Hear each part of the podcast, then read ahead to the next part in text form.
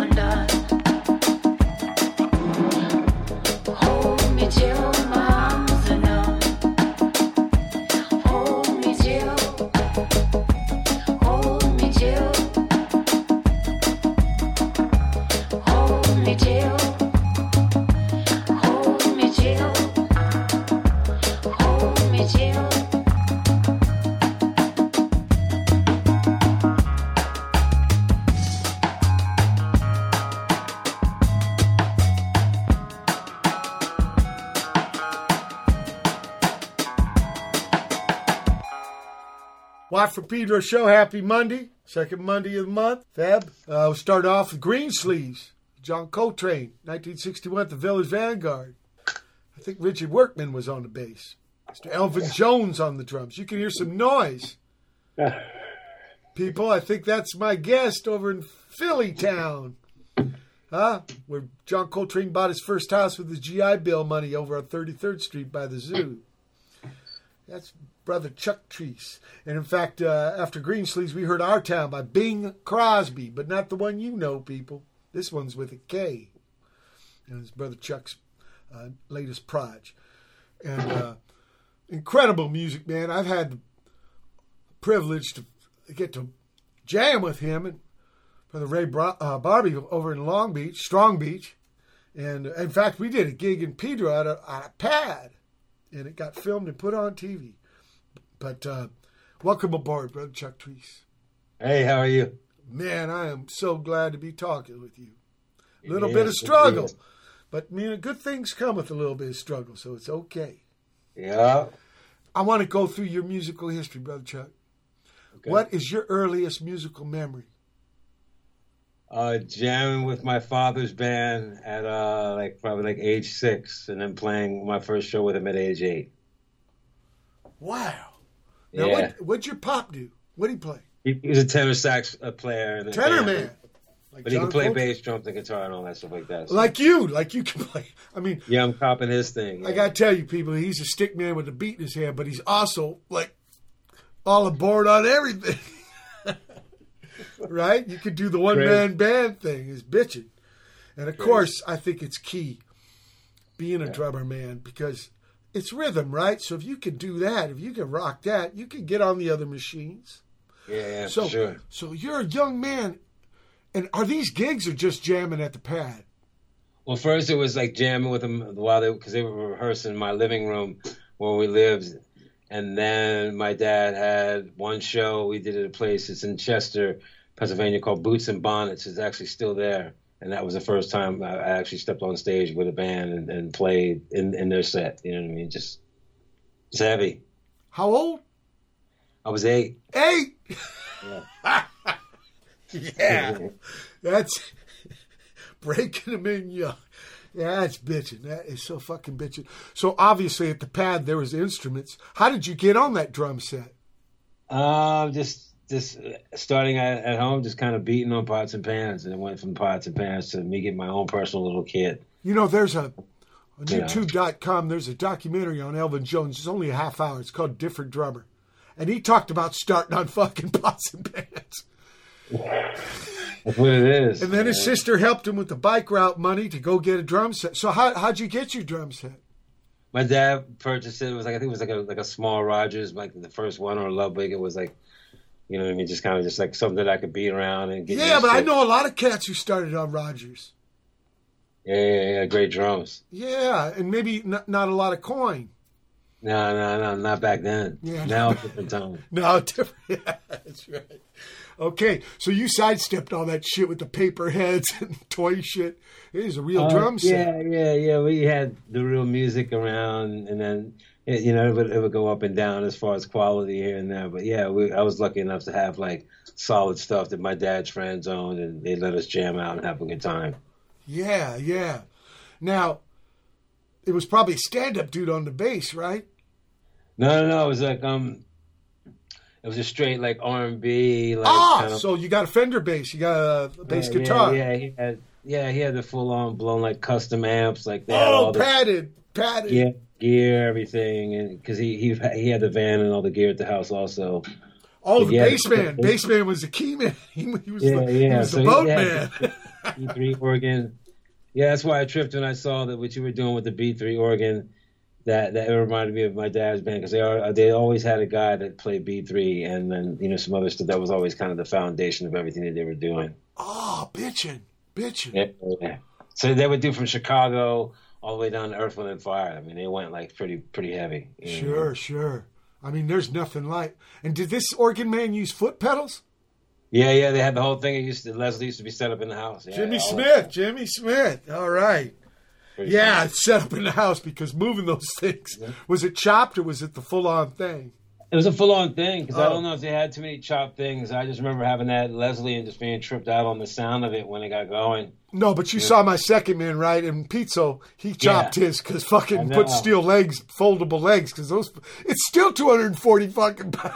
Yeah, that thing's huge, and that, it sounded great. You guys sounded amazing. Just having that, the dynamic of having the B three with what you guys were doing, I was just tripping. Ball. I was just like, whoa, this is heavy. Okay, okay, this is interesting. So, you don't really have a. did you have a drum teacher?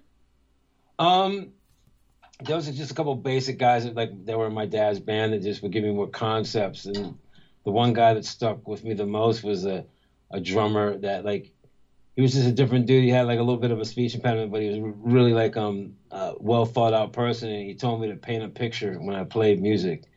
And so I immediately, like in my mind, when he said that, I saw two guys carrying like an empty, like a paint, you know what I mean, just like a like a just kind of the, the casing around it, you know what I mean, just and, and with nothing inside of it. And I was like, oh, that kind of makes more sense to me if I can see it and play it, you know what I mean? No, it makes big sense to me because in that documentary I told you about, Elvin's talking about how when he's playing the drums, he's painting.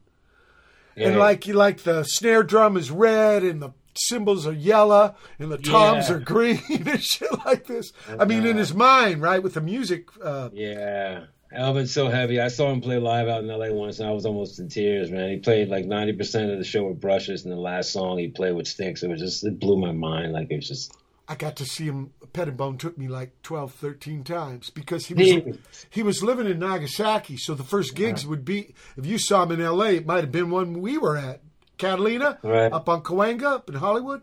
yeah, yeah. Uh huh. Fuck man, if you were lucky, he put his eyes on you. It was your gig. He'd be looking at you the whole fucking gig. That's crazy. Billy Higgins did that to me too, man. Oh man, I get my command performance here. These guys, it, it, it, it was heavy. It was really inspiring and stuff. So, what about at school? Were you in the marching band or the choir, shit like that? Um, when I got into junior high, I was in the jazz band when I, my dad moved me from the city into the burbs. And so I did that through like eighth, uh, seventh, eighth, ninth grade. And then once I got into high school, I started playing in another cover band with some, some guys that were just kind of just around the neighborhood. So it was just, it was just kind of one little stint for a while, but it, Well, I, got just asked you that because a lot of schools got rid of their music programs. I was going to ask you about what about after school, like the garage band, the basement band, the Yeah, you yeah, know? yeah. We had we had one of those. We had one of those a kid band that we we goofed around with, and then I had like an early punk band called Jerry's Kids with. With, with with a bunch of guys from Delaware. It's not the Jerry's Kids from Boston. It was it was Also, get this: there's a Jerry, there's a Jerry's kid in Albuquerque too. that's wild, man. easy name to pick for a punk band. You got it, man. So, so what, what were you guys writing your own material, or were you doing covers? No, we were just doing like Clash covers and Sex Pistols covers and, and stuff like that. that the like writing the own our own stuff didn't happen until McRad, you know. So that was like when I was in eleventh grade, which was like like late 79, 80, and then 81, 82 is when I graduated, and basically late 82, 83 is when I started to discover songwriting, you know, through a friend of mine who showed me a punk rock song. And then when I got into McRad, then we just literally started learning how to write Okay, you you home. got into McRad because I thought McRad was your band. Yeah, it was. It was. It was something that we all put together. Oh, okay. It was it was a uh, group effort. Yeah, yeah. It was like a thing where I, I, I skated with the bass player, this dude Zeke Zagar, Yeah. and we skated at Cherry Hill Skate Park together as kids. And so Yeah. once I graduated high school in '82 from in Delaware, I moved to Philly just to collaborate with him on just some skateboarding events. And he was playing in a band called FOD, and he decided he wanted to make a change, and so we started McRad because there was really no skate band, you know, like JFA was. You know, Ah, yeah, yeah, yeah, yeah. Brian. were a band, and so as skaters, JFA really influenced us through the Thrasher magazine thing. So that's Well, yeah, well, Brian, yeah, the singer man was, I think, the editor. Mhm. He had me write a column once, how I try to play my bass like it was a skateboard. yeah, right. That's crazy. Because Watts got fucked up knees, he could never do it. What, what about this name, McRad? I love that name. Where did it come from? The name McRad came from the bass player from Husker Du, um, Greg Norton. Yeah, like we there was the first time they played in Philly. And it was probably like a couple of months after we saw because the Minutemen. Yeah, because we did a gig with them at at Hope Hall, Hope, Uh huh. something like that, with White Cross Mhm. and Husker And Du. we saw uh, we I saw you guys. I saw Minutemen and Love Hall. Love Hall. That's it. That's it. That's it. Yeah, and then and then Husker Du played like I think about four months later at Jeff Jenkins' house. He was a, a local DJ on KDU, and he had a house in West Philly, and that's where Husker Du played. And we were all talking upstairs, myself, Zeke, and and uh, Tristan and, and, and Ethan, and we were just talking about band names. And Greg was like, uh, "Why don't you call it Mc, McTear, McShred, McRad?" And was it. you know, like, he's, Was he was him with a mustache, and I just remember his face with his Sporting Greg Norton. Maybe he was Yeah. thinking of like fucking pucks, you know, like crap Yeah. Donalds. Yeah, so it's on him, and I mean, he had friends that skated too. Because Oh, yeah, of course. So it was cool that he was like, because we were just these kids that loved Husker Du. I mean, but you know what they also were into? Because you know me and D. Boon put out their first album, Land Speed Record. no way. Yeah, I wouldn't fuck lie to you. that was me and D. Boon who put out uh, on New Alliance Records, Land Speed Record. But you know what they were big into? Hockey. Especially Bob. That's wild. And then Bob got into wrestling, but I, I don't think he wrestled himself. He just like be a, a gig goer, right? Yeah, yeah, Here, yeah. I want I want to play uh, "Work It Out," Bing Krosby. We gotta work it out. Every time I see your face walk around, never breaks, no doubt we gotta get it out. No disrespect, me say you're so beautiful and I want you. Be a friend, be a friend.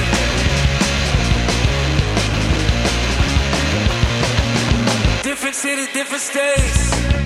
No time to hang around, gotta get to the point that I wanna come back again. No disrespect, no way.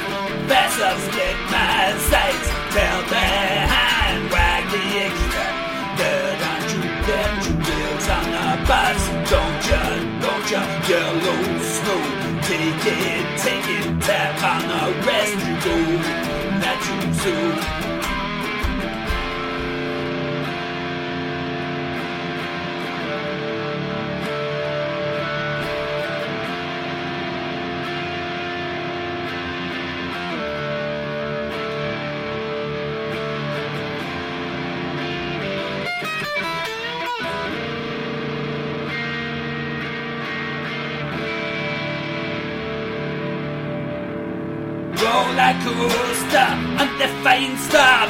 Don't look now, wait to drop. Hell abuse, a bowing up sun, past this bad four letter word.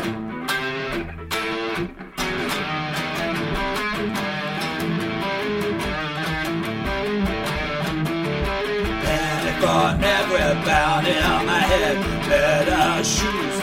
The bed. Too tight to gamble, take your word. Too drunk to get the little ups. And true, dead and true wheels on the bus. Don't ya, don't ya, yellow snow. Take it, take it, tap on the rest Ya go. That you so.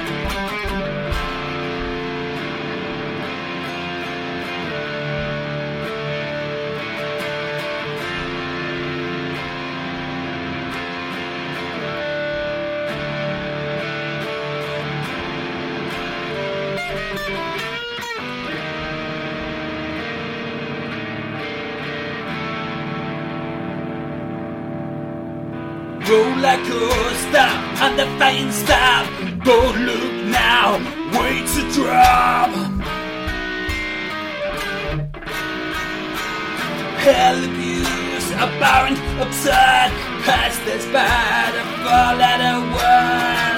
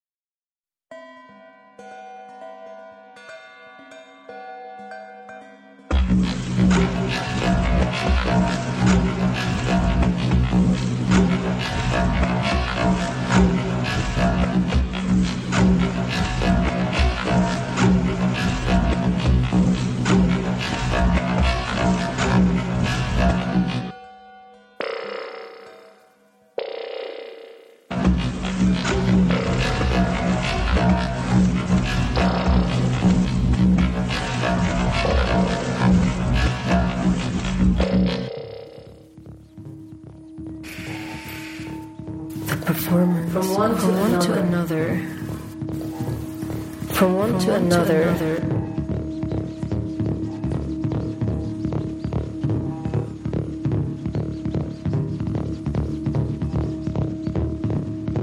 multiple realities. Not. What if uh, three, four? They actually do fade.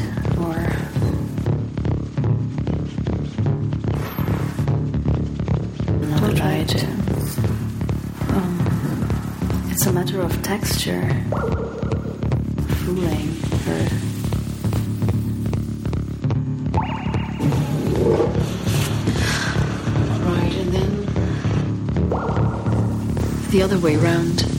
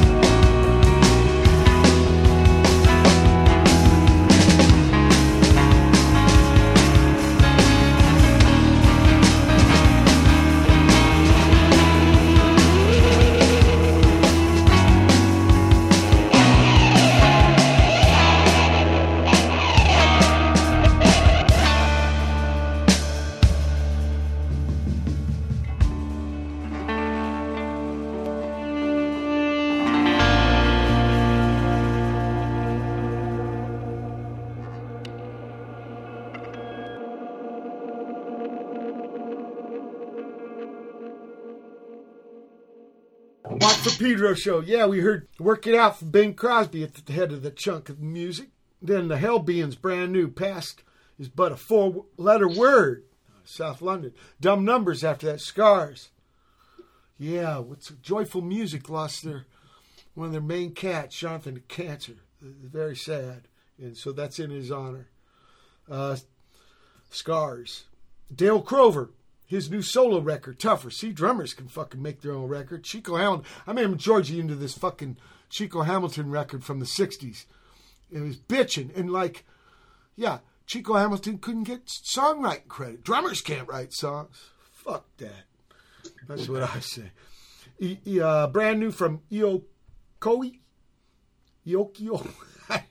I O K O I, people. Maybe it's Iokoi. I don't know. Effective tension, but it's brand new and it's bitching. Manuel Maresca and Manual for Errors. Uh, uh, he's in Berlin these days. With Sette from his new albums. Uh, Bomis Prendin. E. Manon. Time can be delayed from Model Home. That's a beautiful fucking band. Both those guys out of DC area. Hans Rotten from Switzerland with uh, Distant Melody. Ben Adey, brand new out of uh, what do you call that? York area of England with Moving. And finally, Bing Krosby with Bing number five. I guess uh, upcoming album. Anyway, okay. So, so tell me about Bing Krosby. This is where you start touring and stuff, right? Um, Bing Bing Krosby basically has just been started within like I guess it's been about a year and a half, going on two years, and it was a project that uh, started with my youngest son Kieran, and also a studio where we're at now located. Uh, uh, the studio owner is Rick Frederick. Rick is the engineer and the studio owner, and Kieran and I were coming here the past year since like about like a like right after COVID hit. We just started coming in here and just recording whatever like we could improvise, and some of the stuff I would put vocals on, or most of it I would leave instrumental. Then I would come in and just retrack other sounds over it to deal with it. But that's basically what the record is, other than you know Rachel collabing on the one song, and Okay. then Rich, you know Rich is Rick is the person who's mixing it and getting all the tones. Well, and thank you big time to brother Rick, but uh, that's kind of up to date. I want to still be back in the old days with McRad, huh? Yeah, yeah, Mick yeah, Rad yeah, is yeah. the band where you first started touring, right? Yeah, we, yeah. McRad was um, yeah. We did spot shows. I mean, we we did like the Philly, Connecticut, DC, and then after '85, when I kind of revamped the band, then that's when we started kind of going to California and and bouncing around. You know, Skate Master Tate was helping us a lot in California, you know, and also Pleasant from the Screaming Sirens. They, they Pleasant Gehman. Yeah, yeah. Yeah. You know, she. Uh, when I first met her, she was Pat Smear's girlfriend. Yeah, She goes way back. Yeah, Pleasant, and she had that band Screaming Sirens. Also, Ringling Sisters, I think. Uh, Yeah. right? so she actually helped get you guys gigs. Yeah, yeah. She put us in a she she did a movie called The Running Kind, and I was she actually had me featured in that, just skating, and, and then she just got us some shows, and and she was also connected with Brian Ware from you know Beware Records, and so we were all just kind of this family, this like new kind of skate rock family with you know Potatoes and Screaming Sirens and all the other bands that were coming around at that point, you know. So it, was, it was a cool time for me to know people out in L.A. what- at this time is when you connect with Ray Barbee? Um, Ray Barbee is pretty much we knew each other through skating, but musically, I started getting around Ray, watching him and Lance play probably around like say like '89, and then when when Ray and Tommy had Blacktop together for Yeah, I was going to ask you about Tommy Guerrero. yeah yeah project like Blacktop project was been about like 10 years ago when it first started, but it started as a skate trip with Tommy, Ray, and Matt Rodriguez, and they would show up to a, a spot and then create a song and record it on a four track, and then they have me coming over dub drums, and then from that recording and that first release, they decided to put the band together. So we decided to make it more like all of us jamming together live in the studio, and also all instrumental music too. Now, I know the both California, but about 400 miles apart, right? Tommy's up in the city, Yeah. Ray's Yeah. in Strong Beach. a lot of planning and Tommy and I have been playing music together since he's been like 15 when he was in Free Beer and you know I saw the last Free Beer show up in SF when I was just trying to figure out whether I wanted to stay back east or move out west. So that you know this basically the summer of 84 I moved out here for about six out out west in the Bay Area for six months. And you know that's basically where that that whole thing started for Tommy and I musically. And so we just kept music around us. You know, we were just more the punk scene. But once Tommy started digging up records and, and getting into different things and sampling, we just totally changed the whole environment and just went for it. And he just led the way. And we just, you know, and Ray too, you know, just, I watched those guys build their whole catalog up just by what, what they love and what inspires them. And that's, that's always creative. And, and that's Ray introduced, introducing me and you and together again after I hadn't seen you in years. And we're in Pedro playing in your Mecca, which, you know, that blew me away. Well, that, you know what? That was Ray's idea. He says it's got to be in Pedro. Yeah, so amazing. That was a trip. Yeah, But I tell you about Tommy, man. I dig his bass. yeah. I know he Tommy- plays everything, but I dig his bass. Yeah, yeah. Tommy's bad. Man. Yeah. you too. And Ray, I dig Ray on the Telecaster. Yeah, yeah. He's wicked. He was on the show a couple of years ago because he came out with this solo record. Really interesting. I came Nice. over to my pad. Yeah. So, uh, Rad. Actually, I got to play with you as a stooge. We were at some dude's wedding in Philadelphia. Yeah, yeah, yeah. Bam Margera. That's it. That's his name. One of the uh, yeah the guys from that show. And you were in a little corner there with your band. What was that band? Well, that basically was this this band Amwa was a reggae band from Westchester, and it was just friends of Bam's that you know we were all just kind of people that we've gone to shows and skated with, and so he just wanted to have like you guys on the main stage and us kind of like being the music in between, you know, just kind of keeping the wedding vibes, you know, just having the the regular band and then the the bigger band, you know what I mean? And so it, it was cool. It was a fun situation to just you know see you play with you know Well, Iggy that kind of a Uh, mind blow too, Chuck. The idea of the Stooges as a wedding band. I know that was kind of wild. you got something great. You got something great. It was rifling, man. That was. Because when I got on stage, your amp was cranked. That FET. no, two of them. There was two of them. yeah, no, you're like uh, amp Turned like, up all the fucking way. You were beating them amps. You were beating them up. It was great. It was kind of like the ballroom of some town, fancy pad. Yeah, you guys were killing it. I was. I've never seen a corporate gig be that full of fun. You know, because what was going on around the stage and all my friends' trip.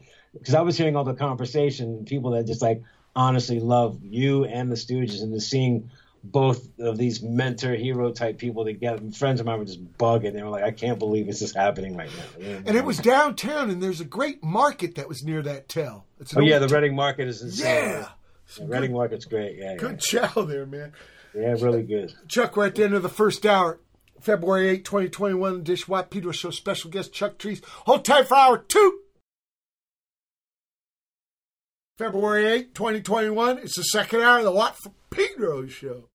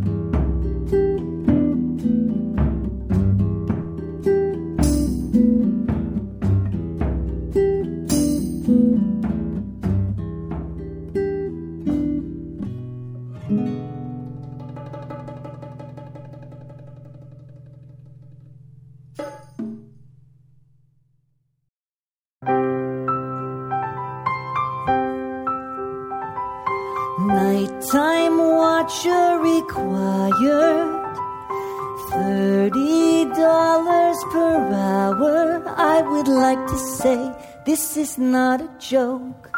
Please, no time wasters. Nighttime watcher required.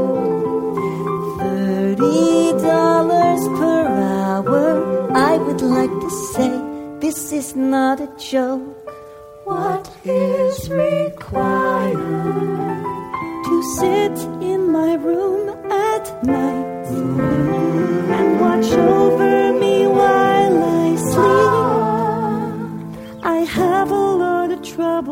sleeping. It would be comforting to know someone was there. Nighttime watcher required.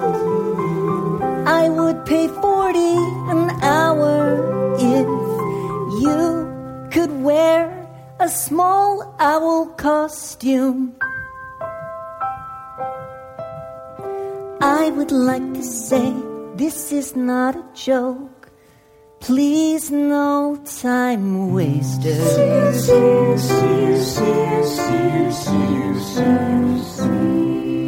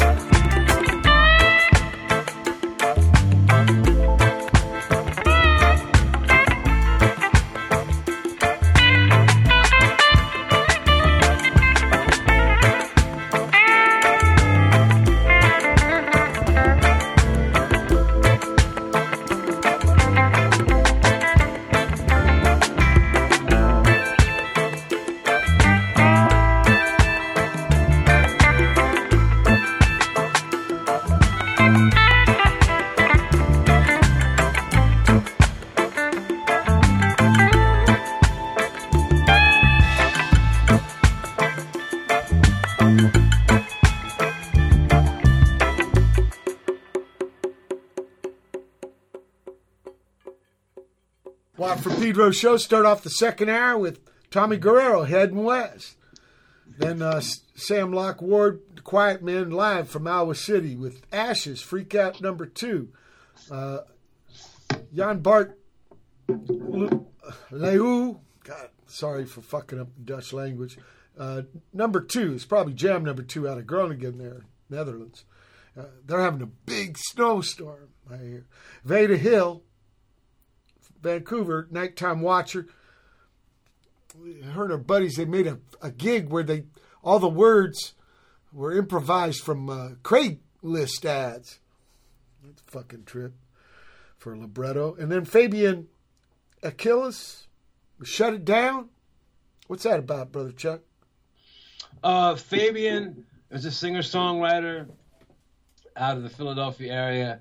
Um, him and uh, the guy who owns the studio that where we did this the Bing record, um, Rick Frederick, have been playing music since they went to you know school at Temple, which is mainly reggae, reggae rockers type stuff, blues type stuff.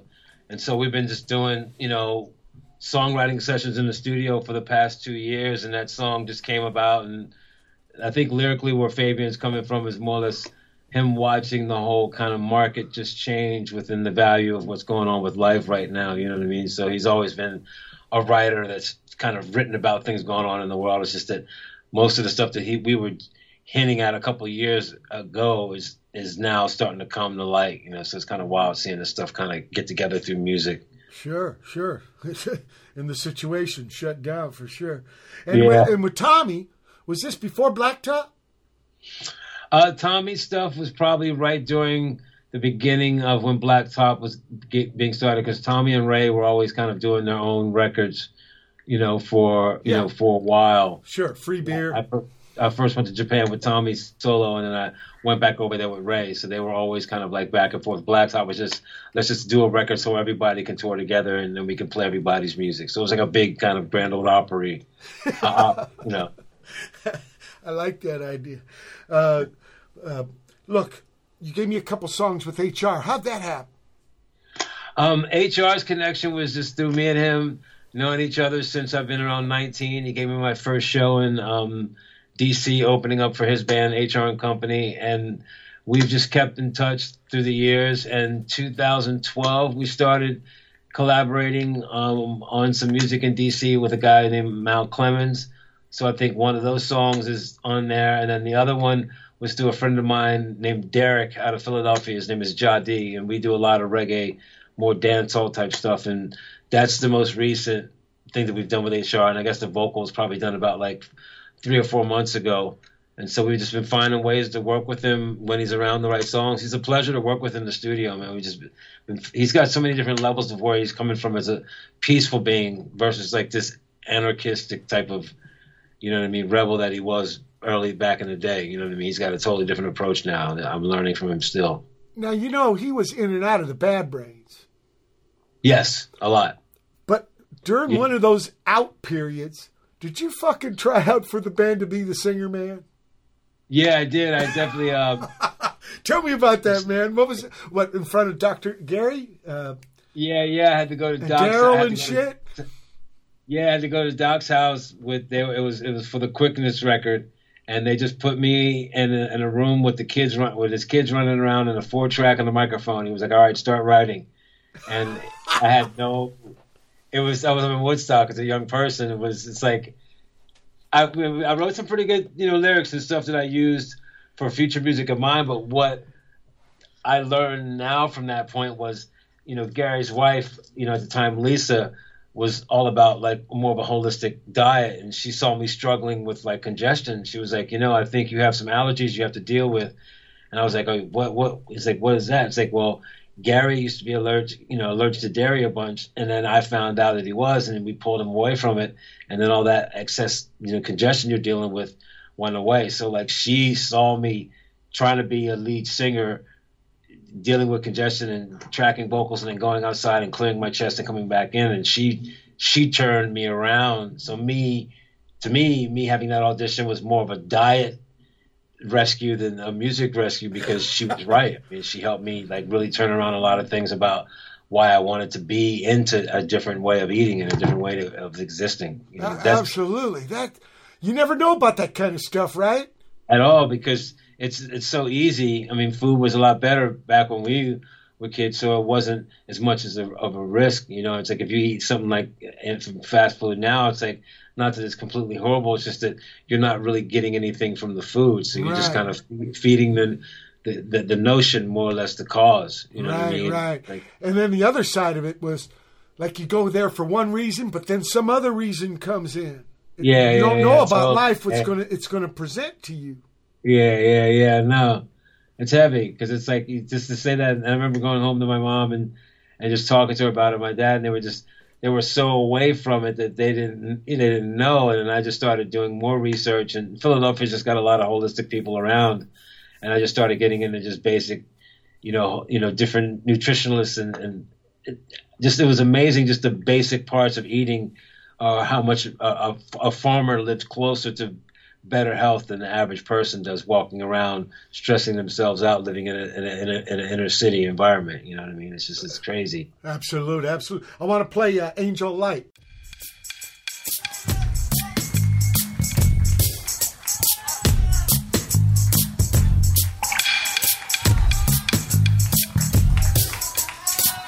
Mondo's escape. Mondo's nothing. Angel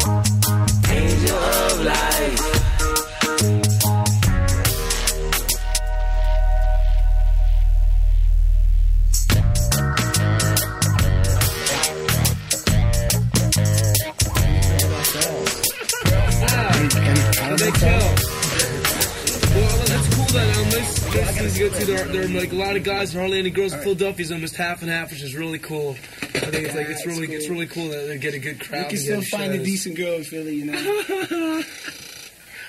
Here comes one right now. the more you look, it's the less you see, though, you know.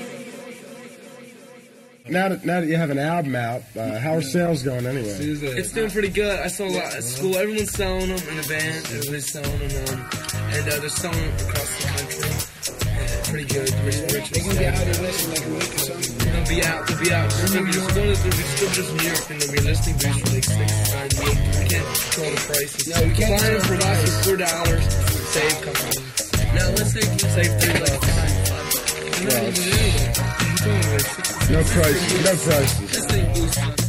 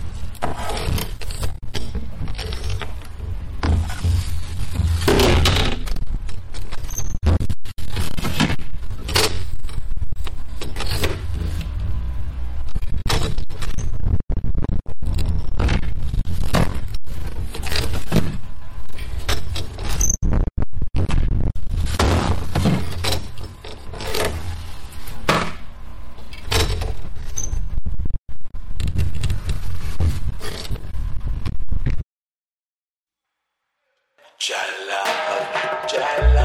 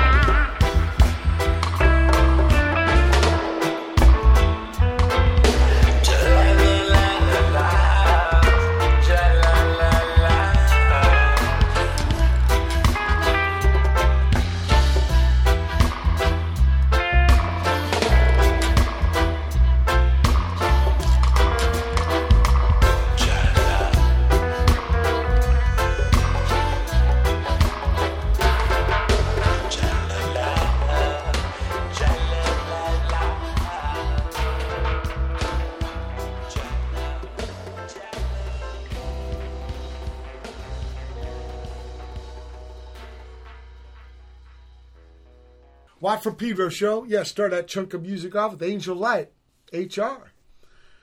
And uh, yeah, I remember Human Rights, he called it for a little while, and I played a gig with him. Maybe one of the first ones. He had two guitar guys, Mhm. and I think he had his brother on the drums. It was Yeah, at the Earl, yeah. 930 Club on F Street, and we're downstairs. I think right as spring opened up, so they're playing upstairs. They had to borrow my bass because it broke theirs Okay. or, or maybe I borrowed theirs. Well, whatever. Uh, it's just me and HR downstairs, right? In the you know the way that dressing room was at nine thirty. Yeah. The, the the shitter tubes, the pipes for the toilets were right over your head. So Yeah. I always dreamed of them being Pyrex because they also sold pizza, so you could have like kind of lotto game predicting what kind of toppings people Yeah. but anyway, HR asked me, I wonder what kind of man Michael Jackson is. Well, And I didn't know how to answer him. You know, I thought I, I said he's a pretty good singer and dancer. all right.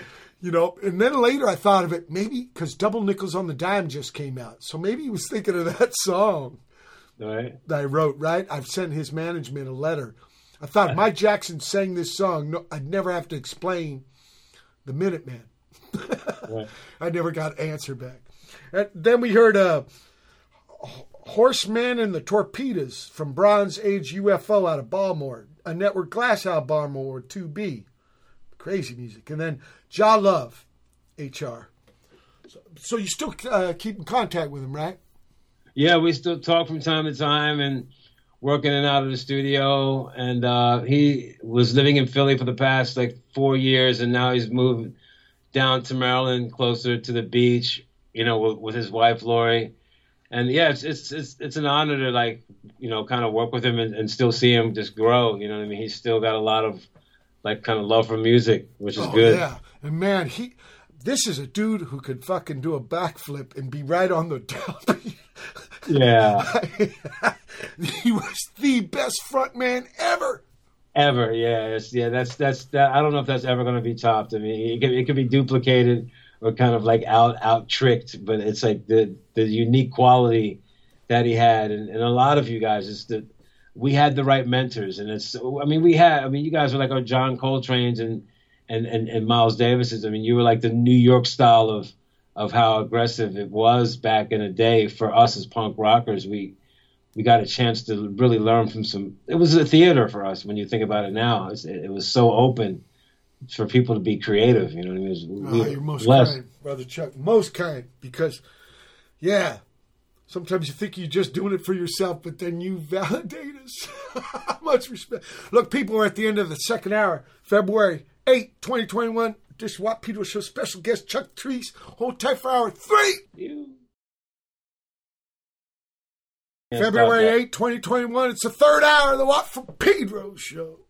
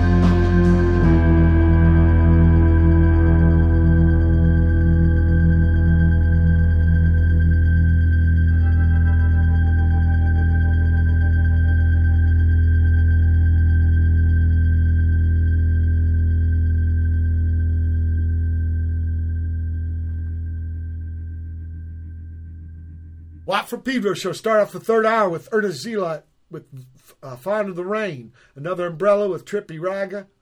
Sounds like the fucking tape was wobbling and shit. That's why it's tripped. David Gerard with Brainvoyager. To the Realm of the Oblivion. Some Days with Some Days theme. Uh, Ohio from Sopko Laswell Pridgen Trio. And then finally, Chuck Treece and Ray Barbee doing a Dos cover, taking away the fire. So first, let's talk about. I want to learn about Ernest. Ernest Earnest Zealot is a project started with a friend of mine, John Rowe. Um, he was uh, normally used to be into like the hip hop realm. He had an artist stage name as Troy Walsh. He was kind of the early guy before like Asher Roth and the other guys under under Eminem broke. Like Eminem broke, but there was all these guys kind of bubbling around in Pennsylvania and New York. What about And- what about Schoolly? Is he pre-schoolie or post-schoolie? He's way after Schoolly. He's way way after Schoolly. Schoolly You know, I got to do like a gig. I got to do a gig with Schoolly at Revival Schoolly. downtown. Schoolly's the he's a mentor of mine, good friend. He's such a he's like the king of like that whole hip hop thing to me as far as because he he he did it right the first time. There's an album called uh, Saturday Night. It's so fucking Yeah. good.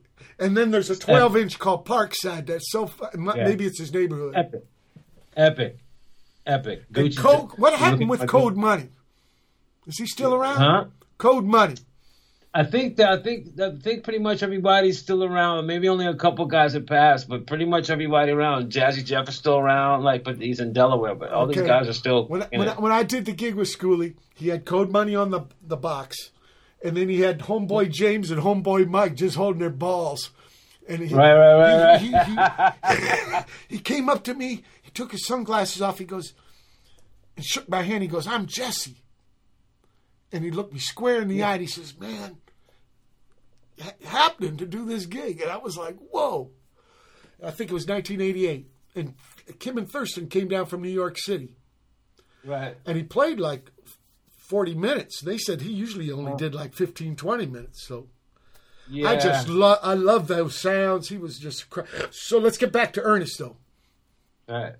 So yeah, so Earnest Zealot basically is a project that I started with my friend John, and he basically when I would post up a drum groove on Instagram, he would take and like, you know, download the groove or you know play it and you know record it in from his phone, and then start writing, creating drum loops out of my drum clips that I would post, and then he would write these songs. So he, he got up to about like 20 different songs, and then we decided to finally go into the studio called the Pharmacy which is kind of like a throwback punk rock place that's like a coffee house slash you know web design place and web show place that we just went in to record about another six or eight songs. And that's one of the songs from this latest recording.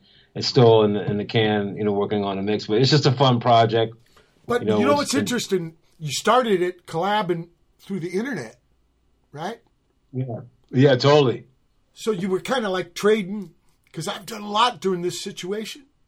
it's, it's wild Okay, but then you took it to the pharmacy and uh, Yeah, and then we it. put it all together. Yeah, just put the final glue on it. You know, like re re. You know, we sat on the project for about a year and a half, just listened to all the demos, and then we went in and picked the best songs, and then just nailed them. see, the internet ain't all bad people. There's yeah, you could spread some bullshit and racist shit, but you can also get together with your buddies and make some bitchin' music. Yes, you can. You can be highly creative. now, now, enlighten me to why you and Ray did this Dos cover. How? What was that all about?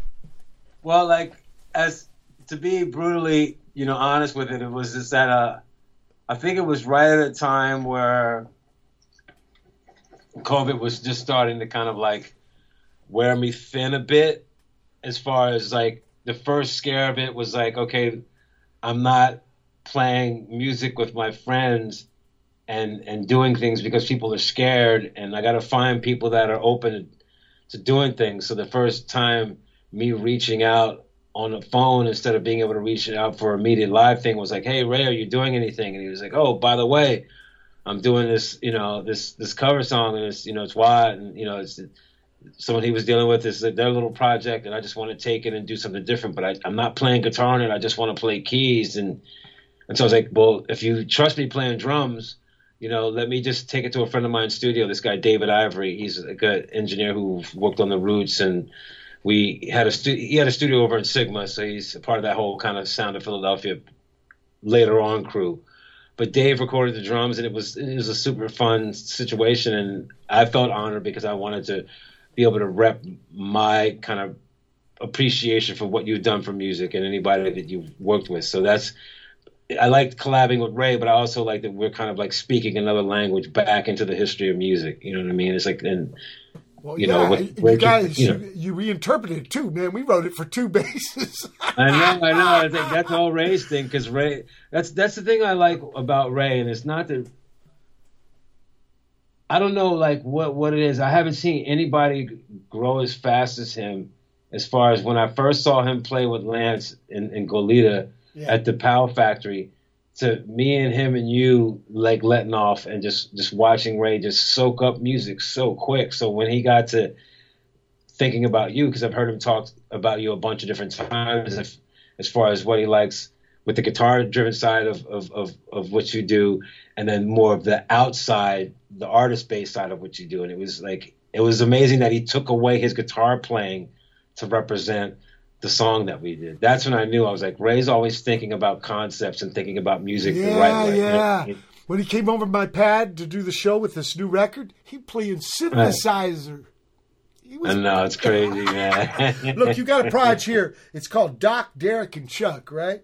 And and, and there's Yeah. a tune called Afro Dub. I want to play that right now.